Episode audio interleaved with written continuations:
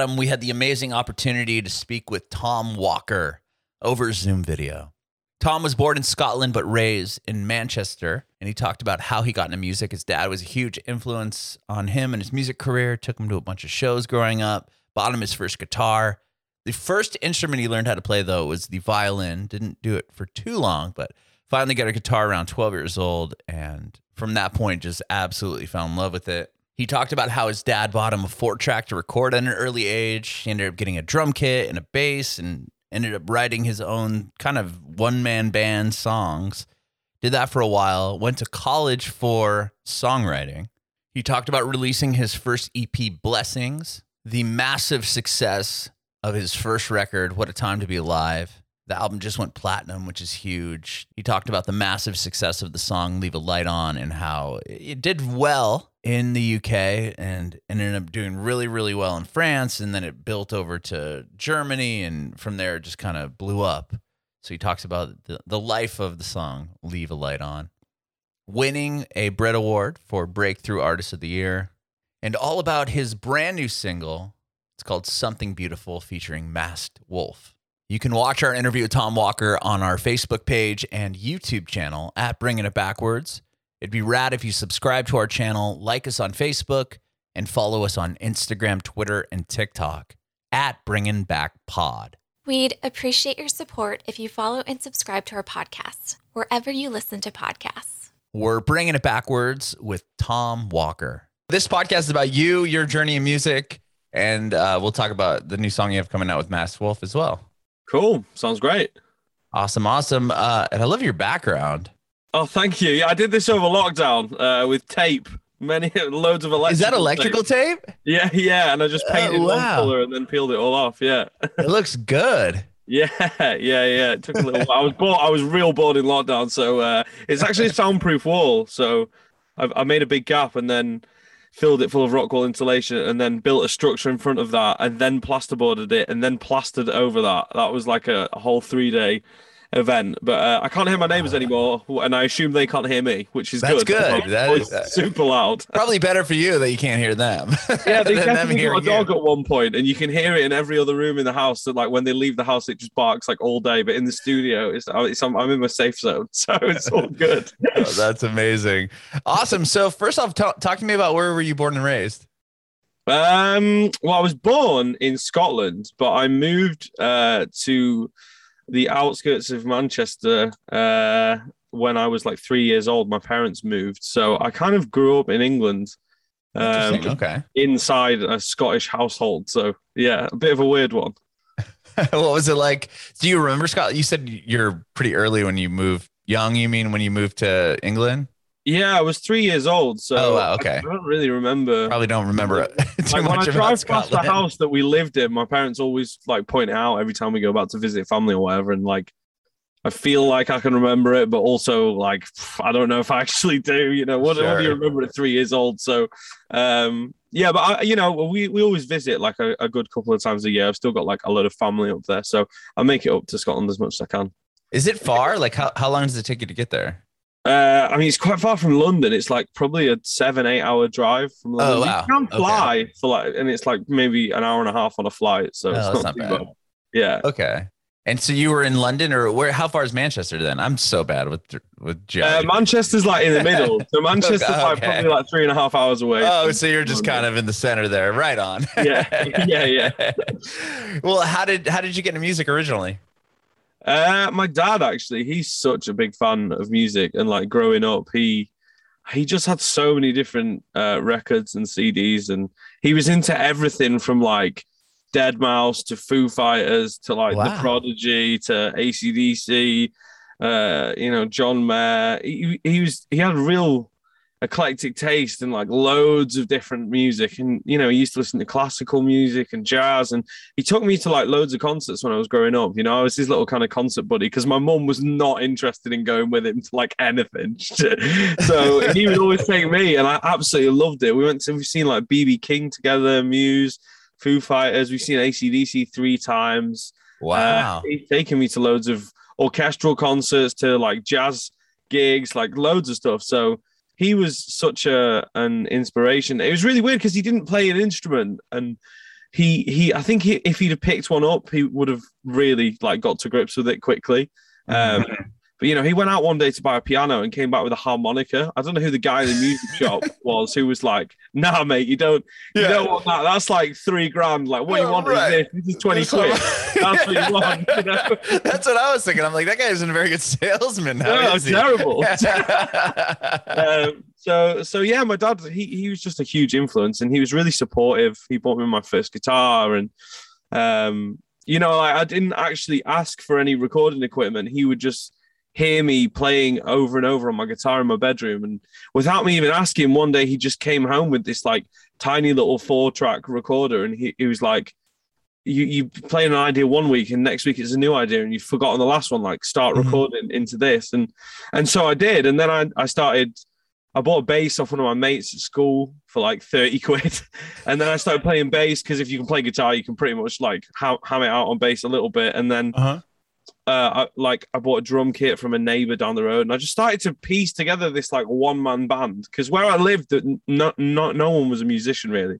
There was like a Oh, couple okay. of musicians in my school, but they lived like really far away. So yeah, my parents were super supportive, and like I, it would just would like who comes home and gives you a recording device without you asking for it? Right. Yeah. That's Learn To do amazing. this, you know. So uh, yeah, my dad was just great like that.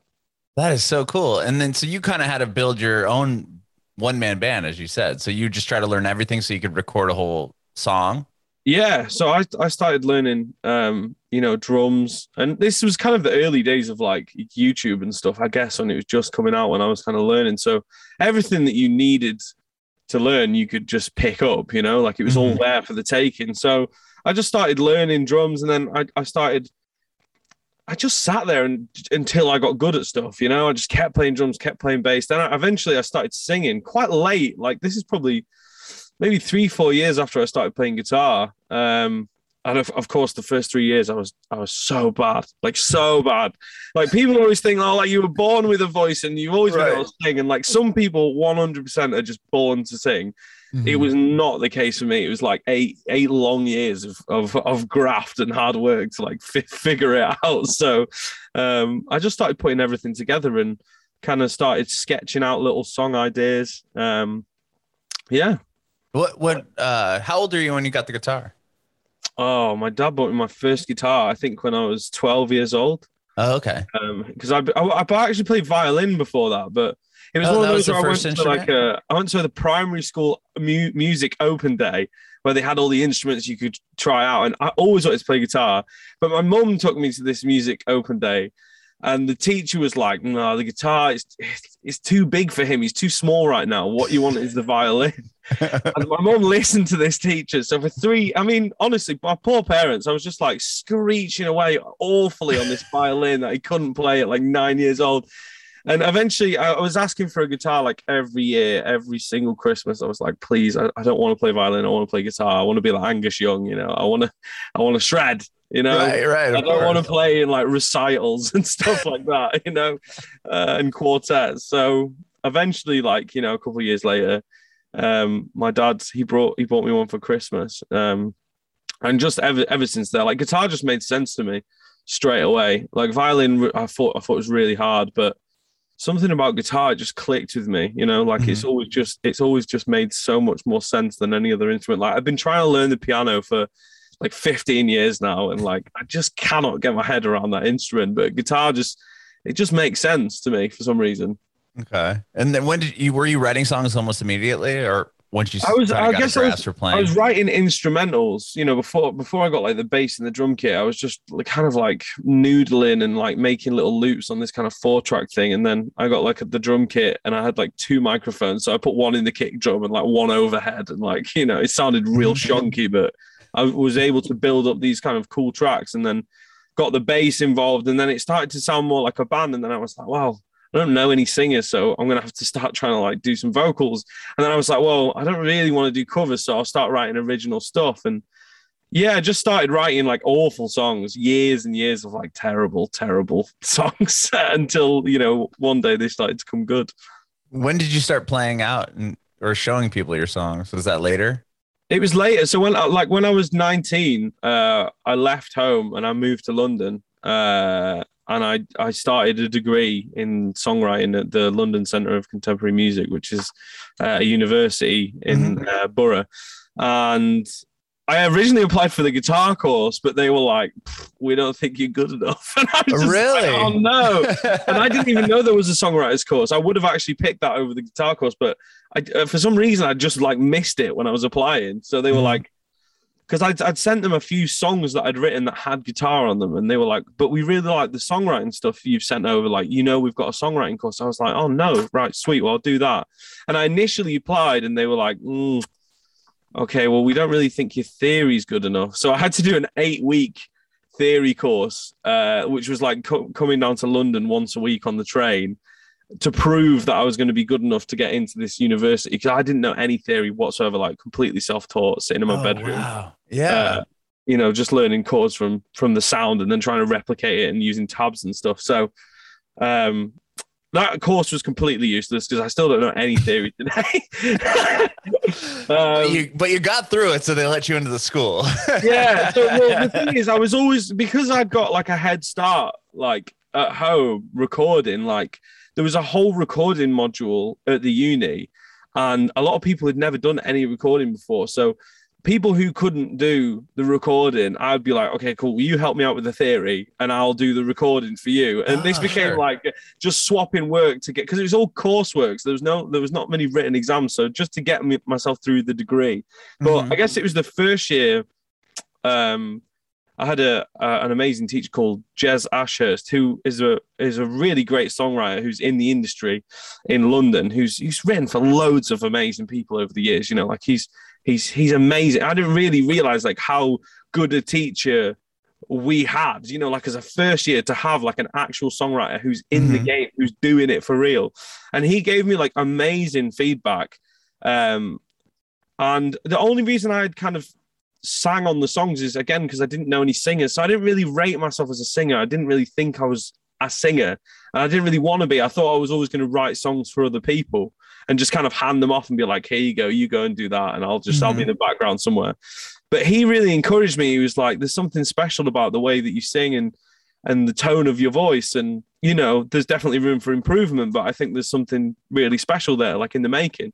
So he was so great. Um, I actually ended up like the EP that I eventually put out. Mhm. The lead song on that EP I wrote with him, and it's a song called Blessings. Yeah. And. I also wrote that song with my third year tutor. So my first year and my third year tutor, the the lead song on my EP I wrote with both of them, and it ended up just like being the kind of catalyst for the whole project, which I think is such a, a special and amazing thing. That's so, so cool. Yeah, I mean, I've, I've got I've got nothing to say about the second year teacher. He told me I sounded too much like myself, and that I need to try and imitate other people. And I was just like. Really? What Yeah. a terrible, what a terrible advice. Like, That's no, like the total oh. opposite of what everyone else says. They're like, just be you. 100%. Do be just- do You're yourself. the worst, man. I, I got terrible grades. Like he hated all my stuff.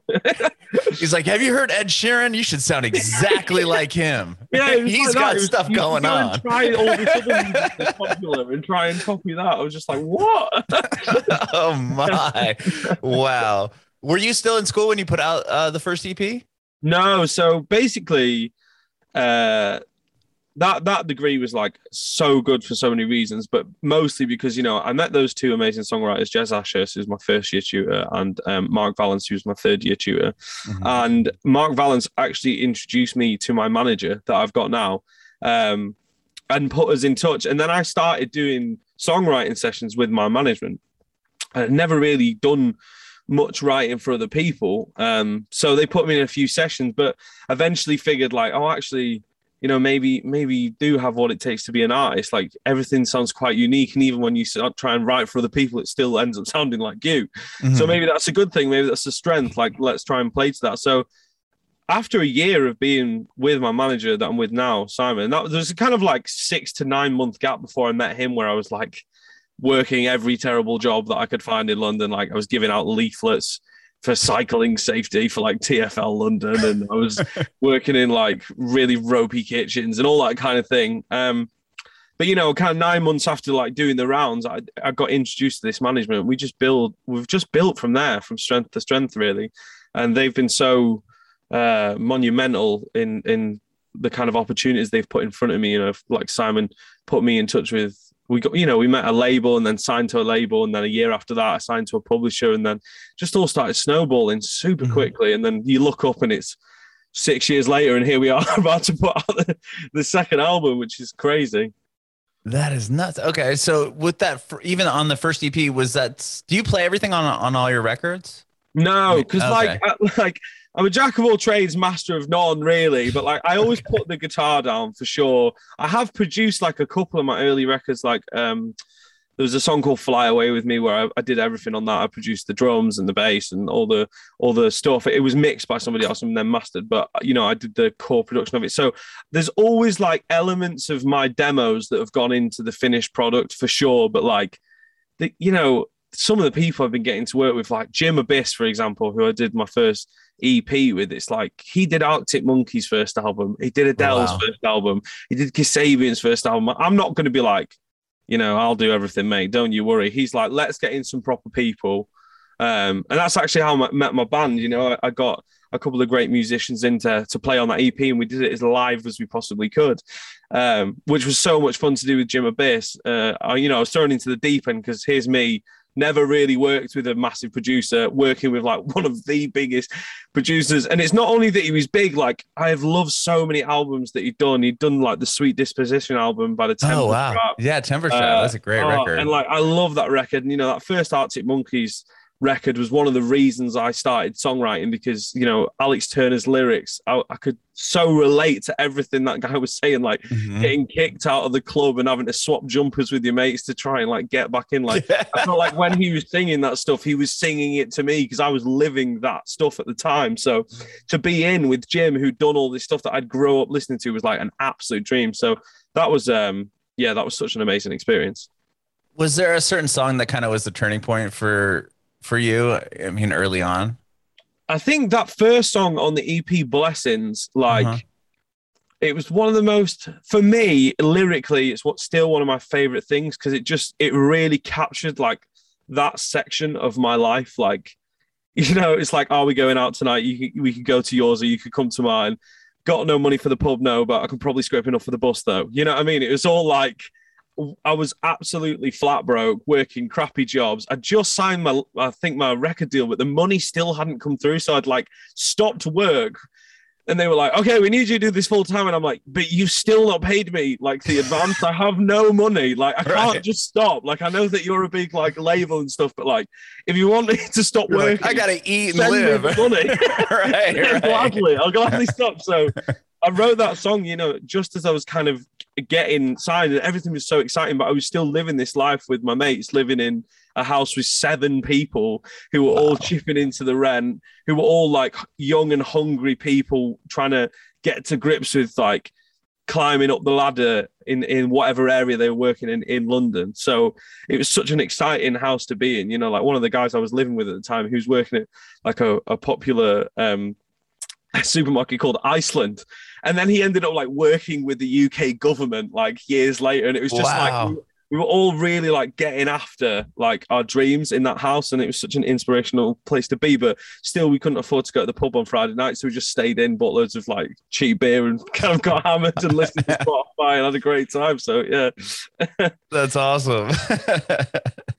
You have a, I mean, obviously a huge song with "Leave a Light On" with within that record as well. I mean, just went platinum. That's so amazing. Congratulations on that. I mean, um, were you playing a whole lot of shows before you released that second record or the first debut record, I should say? Yeah, I mean, I think from the moment I released the EP, so I think there was probably like four years apart from the EP to actually finishing the album, or at least that starting to make the EP to the finished uh, to the finished product, which was the you know what a time to be alive, my debut album. Um, I, f- I felt like it started off with a few shows, but it just every year just kept climbing and climbing and climbing. I think like the year before the pandemic, we did was like 135 shows in a year, and we've been like Japan, Australia, like we've been to America. We've like just been everywhere, and it was like it was stuff like going to New Zealand for two days, and I'm like, who does that? Who goes all the way to New Zealand from the UK for like two days, and then you know. all this crazy stuff that you never thought that you would end up doing. So it started off real small, but it just it. What I really liked about it is it built so gradually. So it was kind of like it was easy to keep up with the pace it was progressing. Like I, I don't feel like I went from naught to like like number one album. It it really was like a gradual build with a lot of work, Okay. and the work kept increasing, increasing. So, you know, it was only towards the end where I was like, oh my god, some of these weeks are starting to get a bit intense. I've not had a day off for like 21 days, and like I Oh, don't wow. know where I am. I've not slept and all that, but. It's all kind of part of the process, I think. When you're when you're doing your debut album, there's there's a lot of roadblocks in the way, and you kind of have to do everything humanly possible to kind of reap the rewards. And then after that first album, you think, well, that's it now, plain sailing. It's like, no, no, no, no. The, like the difficult second album, get, get go get to work on that. Um, right. Yeah. The follow up. Yeah, yeah, yeah, yeah. Which I've been trying to follow up in like a pandemic. So. What do you write about when you're stuck at home for 18 months other than not want to be stuck at home? Home, You know? right. so uh, that was definitely a bit of a challenge, but um, the last six months have been great, man. Like I, I've just been to a big trip to America. I went to Nashville for ten days and then went to Oh, LA that. And That's was awesome. That's where I'm at in Nashville, but I'm originally from by in San Diego, by close Sick. enough to LA. But uh, yeah, Yeah. that's cool that you're here. I love Nashville, man. It was one of my favorite places I've ever been, like for sure. Like I, I'd been there once before for again like two days, and one of those days I was in a studio, so I didn't really get out and about. I was just working on something to finish the album. The Mhm. other day was promo, so I didn't really see any of Nashville. But this time I really got to grips with the city, and uh, I th- there was like a I can't remember the name of it, but there was a gig in the park. Um, oh, I can't remember the name of it. Musicians Corner. That was Oh it. yeah. Yeah, and I got to just sit in the middle of that and watch like four amazing bands play for free in the middle of the city on this beautiful day. They were That's selling cool. beers and hot dogs and all this amazing stuff. And I was just thinking, what a great city. Because you do have stuff like that in London, but Mhm. I feel like in Nashville, it felt like that was more of an everyday thing. You know, there was just music everywhere. Like even the guy, as I was leaving Nashville, even the guy who was playing in like the airport bar was one, like who no one was listening to, was one of the best guitarists I've ever heard in Oh, my life. I was I- it's I like, crazy. this guy's insane. Do you know what I mean? Like, and every session I was doing, I was bringing my guitar, I was taking it out of the case, and then like all these amazing people would be like, maybe the chords could be like this, and I'll just be like, I'll just, I'll just put this away. I'll just, yeah, I'll put, Let me open the case. Yeah. well, I won't need that today. yeah, it's crazy. I mean, I remember getting off the airplane the first time I came here too, and it's like the we I, we flew flew Southwest, and it was like there's some restaurant bar type thing right when you got out of the your plane, and this guy was playing, and I was just like, whoa, like this dude's playing in the airport bar, yeah, and he was like incredible. in it, it's it's it's it's- nuts. It's wild. Yeah. Um, well, I'm I'm curious. Did how quickly did you see "Leave a Light On" really start to blow up? Was it pretty quick, or was it No, just, it- like you said, a took- slower pace? It actually it took us a year to get that record going, and a lot of people don't think that because all they see is the finished thing where they're like, right. look how many streams that song's has. like, Right. happened overnight. And I'm like, well, no, actually, it took it took a whole year. So it was, it was really strange. It we put it out in the UK and it got into the top 40, which was great. But then Mhm. it kind of just fizzled out a bit. And I was like, oh, well, that's, you know, that happens sometimes, like on to the next thing. But then it starts like moving in Italy and it it's climbing up the chart really quickly. And then it gets into like the top 10. And then they were like, right, we need you to come to Italy, do a couple of gigs, do a couple of performances. And I'm like, yeah, no problem. Let's get out to Italy. So all of a sudden, I'm like doing all these radio interviews. Like nobody's known about me in Italy until this point at all. Like I'm completely off the radar. No one's ever heard my name. And all of a sudden, I'm in all these radio stations doing promo for it. And then, you know, we did that for a bit and it kept building and building. We came back to the UK, got on with writing the rest of our album. And then it, it went from Italy to uh, Germany. And then it started building in Germany. And this is like three months later. And then it really started climbing up the charts there. And then because it was like, okay, there's two countries in Europe, the rest of Europe Mhm. are like, who's this guy? What's, what's going on here? So then France get on board and it got to, it was a number one airplay record in France, which is like super difficult to to achieve because um on French radio, it's got to be a certain amount of French artists who are like the priority, which I think is awesome. You know, Ah. obviously to keep the culture and, Yeah. and French music super popular, which is great. So, but it means it's harder from people from other places to kind of break To through. break so the through, right. like a number one airplay there for like I think it was like six weeks or something, which is crazy. Wow. Um, and then from there, it kind of did a, a number of other places in Europe, and then it came back to the UK. And this is literally a year later. And then it got into the top 10 in the UK, and I think it peaked at like number seven.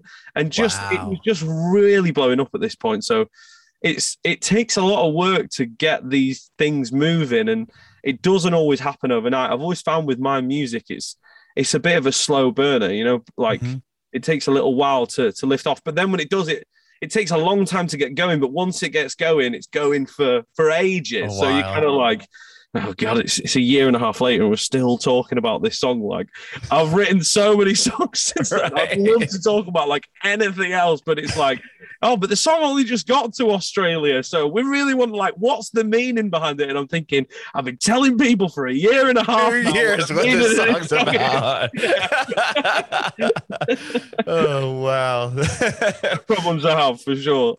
um and well you scored a Brit you you won British Breakthrough Artist in 2019, like right before the pandemic hit. Like how did I mean that must have been obviously a huge moment for you to win that. Yeah, absolutely. Um, that was crazy. Um, that that particular Brit as well. It was it was a public vote. So like, we had gone to Scotland because I'm from Scotland, and Mhm. like, I think a lot of a lot of UK artists are like, I'll just stay in London and I'll play things around London and I will win a public vote. And I was just kind of like, me and the team were like, why don't we do something different? Like, let's go up to Scotland. Let's put on like a free gig outside. So in Sauchiehall Street, which is like the main street in Glasgow, and at the end of it, these these these really grand steps. We were like, let's just put on like a little three, four song concert, like in the street. Like, let's busk. And we got uh, a bunch of bagpipers called the Red Hot Chili Pipers to oh, come. I've I've Yeah, heard of this come and band. play it. Yeah, I, I know who that, that band is. That's awesome. Yeah, so they came along and they did like the little synth line that's in Leave a Light on. They played it on the bagpipes. Oh, that's and, uh, awesome. and they came on like from behind, almost like a kind of uh, oh, what do you call it when like people just start coming out of nowhere? Uh, a flash mob. It was like it was almost like that. Like, the bagpipe was just started walking up the stairs, playing it in the first chorus, and everyone was like, "Whoa, Scotland!" you know what I mean? They're all wearing tartan and kilts, and it was absolutely it was it was an amazing moment. Um, and then we did a bunch of other promo around Scotland. I was basically just said to the Scottish people, like, look, I'm I'm up for a Brit. It's a public vote. If you could vote for us, that'd be class. Like, no worries if not. Mhm. And I'll be honest with you, when when we got to the Brits that night, my label had already been like, listen, mate, we don't think we're gonna get this tonight. So just like just to soften the blow, like, you know, you did good and like we've smashed it this year, like, but you're probably not going to pick this up. It's probably going to go to Mabel. And I was like, yeah, I kind of, I kind of thought that anyway. Like, whatever, no worries. I'll just sit here drinking free beer. So I was like five beers down at this point with a free bar on the table, just like, well, if I'm not going to win, I'm going to fully take advantage of the free. Yeah. I'm gonna drink all this beer. and it gets to the category, and I'm like, right, okay, you know, practice your happy face for when you lose, kind of thing. And then they call out my name, and this, and I was literally at the table, right, just sitting there swigging a beer. And I noticed this cameraman walking over, but then he disappears, and I'm like, "Where's he gone?" And then just before they announce, he kind of like pops up, so he's like this. He's just like, he just pops up like this with a camera in my face. I'm like, "Where's this guy come from?" And then I just hear the oh, the award goes to Tom Walker, and I had literally prepared nothing, no speech, no anything, just completely wing the whole thing, um, which was quite nice. I think it was, you know, at least a genuine reaction. right, right. I, I, like thanked my grandmother in the speech. You know what I mean? I was like just thanking everybody I could think of. So, yeah, but no, that was a it was a huge moment, man. It was great. That's so cool. And then from from there though, I mean, were you touring? Like where were you when in March 2020 rolls around? Uh, so we just finished um, a tour of Scotland where I had an idea of doing like a run of I think it was like eight really intimate gigs around Scotland, um, in places that artists wouldn't usually go to. You know what I mean? Like the real kind of rural places, but that had Mhm. like sick little independent venues. So we did a bunch of that, and I took a, a string quartet with me, and uh, it was real. It was just like a, it was the four That's of them on cool. strings, the piano player, and me, and we just wanted to do something different. So we literally finished that the end of February, Uh, and then me and my missus had been living with flatmates for like eight years. I mean, we've been together like eight years, and the whole time we'd never lived together, just the two of us. So I was like, well, our flatmates were like, look, we're going to move out and we're going to get our own place. And we were like, all right, okay, well, I guess we're going to have to do the same. And I was like, I think it's time. Like we've been saving for ages now. Should we try and buy a house? So seven days before a global pandemic kicked in and all my gigs got cancelled, I decided to buy a house. so we bought our first place, and then I was actually thinking at the time, like, oh my god, like I've never lived with just with just my partner. Like it, uh-huh. it's never happened before. Like, what if we hate each other? Like, what's going to happen? Here? We can't invite anybody around. But actually, it was so beautiful because I just spent, you know, the best part of five years away on the road touring, uh-huh. and uh, finally to get back in our own space and like where it was just the two of us. We we had a little garden for the first time, which was like amazing. So, yeah, we we were super lucky, man. Um, you know, spending that together and getting that time. And it was it was a little silver lining through a really like difficult time. I know it sucked so hard for a lot of people, but um, me and my missus like we got a, a nice little bit of time together, which was which was really cool. That is awesome. How quickly do you start writing this new record? I mean, I'm I'm always kind of writing. I did take a little break at the start of it. The first three months, my manager was like, "We need to do Zoom sessions. We need to do this. We cannot fall behind. We, we you'll get left behind in a second, Tom. We need to be doing this and this and this." And he's at home, like, and I can tell, like, "Oh my god, this guy's got too much time on his hands for the first time in like five years, and he doesn't know how to chill." and I'm just like, "Can't we just chill for a bit, man? Like, I feel like the last five years has been fairly hectic. Like, can we not just take this opportunity to just like ramp things down a little bit?" And he's like, "No, you've got to stay on top of the ball and keep writing." I immediately started doing like Zoom sessions, um, which, as it turned out, like the song I'm about to release uh, tomorrow, it comes out. Mm-hmm. Um, something beautiful. It was one of my first ever Zoom sessions, and it was a Zoom session with Steve Mac, who I wrote "Leave a Light" on with. And it's oh, so wow. funny because the first session that we ever had together we wrote Leave a Light on. And then we were trying to like, which is mad because we were trying to replicate that song. But as it went so big, it was quite difficult. Like that was the first five hours we ever spent together in a room. We wrote that That's song. And that crazy. Yeah, I know. It's nuts. Um, so then like the first Zoom session I did was with him and we did the next single that's coming out now. Mm-hmm. I just think there's something really magic in that. And we got Masked Wolf to jump on it uh, a couple of months later because I'd initially done I think I counted the other day. I'd done 14 A A4 pages worth of verse lyrics to try and get the verse, and I just just couldn't get it. I tried so many different melodies and so many different options, and it just wasn't connecting for some reason. I just I just couldn't get it, and they weren't like bad verses, but they just mm-hmm. weren't amazing.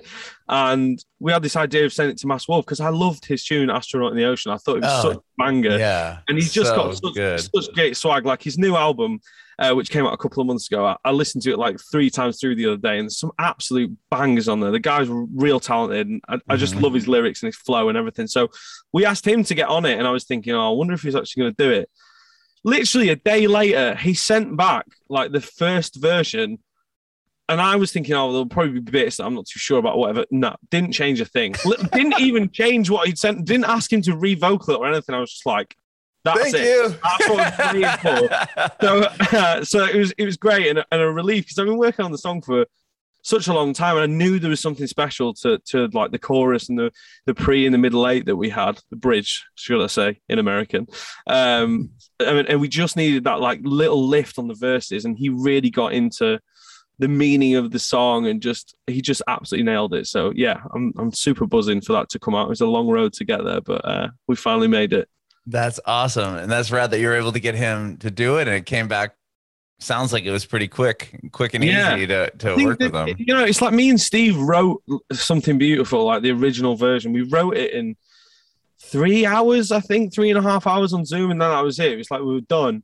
And then I just kept trying to write the verses and went in with him. And then I went in with a few other writers, like trying to finish it. But we just, I spent hours and hours on it and it just never clicked. And I honestly think sometimes there's that fresh perspective of when you first get in the room with something and you're running with something really new and exciting what it's really important to try and like capture it in that moment because you're in a state of like flow you know like everything's brand new and it sounds great and like you're fully in love with it but it when you live with it for for like then another 10 days trying to like write the same verse it becomes like a fatiguing kind of pro program it becomes like a i don't know just it's hard to live with it and keep Right. living with it and, and making it sound exciting and i don't know it's just you can't make progress with it so i think that was the thing with Masked Wolf he'd heard it for the first time we'd taken the verses off. i didn't even send him what we had i was like this is the blank Oh. verse like you do your thing. This is where i want my bit to start. It's the pre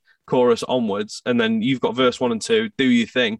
And i think him hearing it for the first time he just like obviously just got in the zone and, and laid it all down. And i'm a big believer in that because sometimes the best songs you ever write you write them super quickly and it happens in Mhm. like five hours and you don't go back. And i find the ones that you go back and amend like 45 times are are the ones you've overthought and probably aren't going to do as well as you thought. You know, you're like, it's a masterpiece. I've spent 45 hours on it, but actually, it's crap. Oh, well, I can't wait to hear it. It comes out. You said tomorrow. yeah, it comes out. So it's uh, Thursday night at uh, 12 p.m. I think it comes out. That is amazing, and it's going to be part of a your second record. Yeah, so it's part of the second record, which I'm still working on. Um, uh, I was going to say the title, but it's kind of a working title, so I'm not even going to go there. in case No worries. Um, yeah, I think we're, we're probably about 70% of the way through. I'm going to keep writing until the very end because now that we've got like the a couple of the singles, the label are really happy with it. Mhm. It takes the pressure off for me to just like really kind of experiment and just do crazy wacky stuff. And I, I always find that like when the pressure's off a little bit, you start to be more creative and and just just go outside of the box. And sometimes that that, that really fuels the fire in a way you weren't expecting. So it's uh it's exciting times, man. I can't wait to hear it. Um and thank you so much, Tom, for doing this, man. I really appreciate your time. Absolute pleasure. Thank you so much for having me. Uh, I really appreciate it as well. Yeah, I have one more question for you. I want to know if you have any advice for aspiring artists. Advice. Um, I think find find something that you really love and that you and that you that I don't know. It's it's hard to say. I think I've got a kind of thing where you really do have to put like 10,000 hours in. Like I Mhm. put so much time into this. I've been like recording music in my bedroom since I was like literally at like 12 years old. And it's only when I got to kind of 25, 26 where things started to happen. And honestly, I was I was this close to like giving up on the dream because I was I was doing crappy jobs that I hated to make time for the music. I was like not making enough money to like do anything other than be at home and make music in my spare time. And it was this all encompassing thing. And it was really getting me down. But like it, that that's just the journey of music. Even when you make it to a certain level, there's still like up and down and up and down, and it's a roller coaster. But there's never ever a dull day. It's such a rewarding and frustrating job simultaneously. But you know, it really satisfies me, and I, I absolutely adore what I'm doing. And I would say, if there's young people out there who absolutely love it and they're really hungry for it, just put as much time and as much effort and learn and collaborate with people. Don't try and do everything on your own because it's impossible. Go and write songs with other people. Go and collaborate with producers. Go and work with artists that you never thought that you would work with. Reach out to people. Like just get in amongst it because that's the only way to get it done.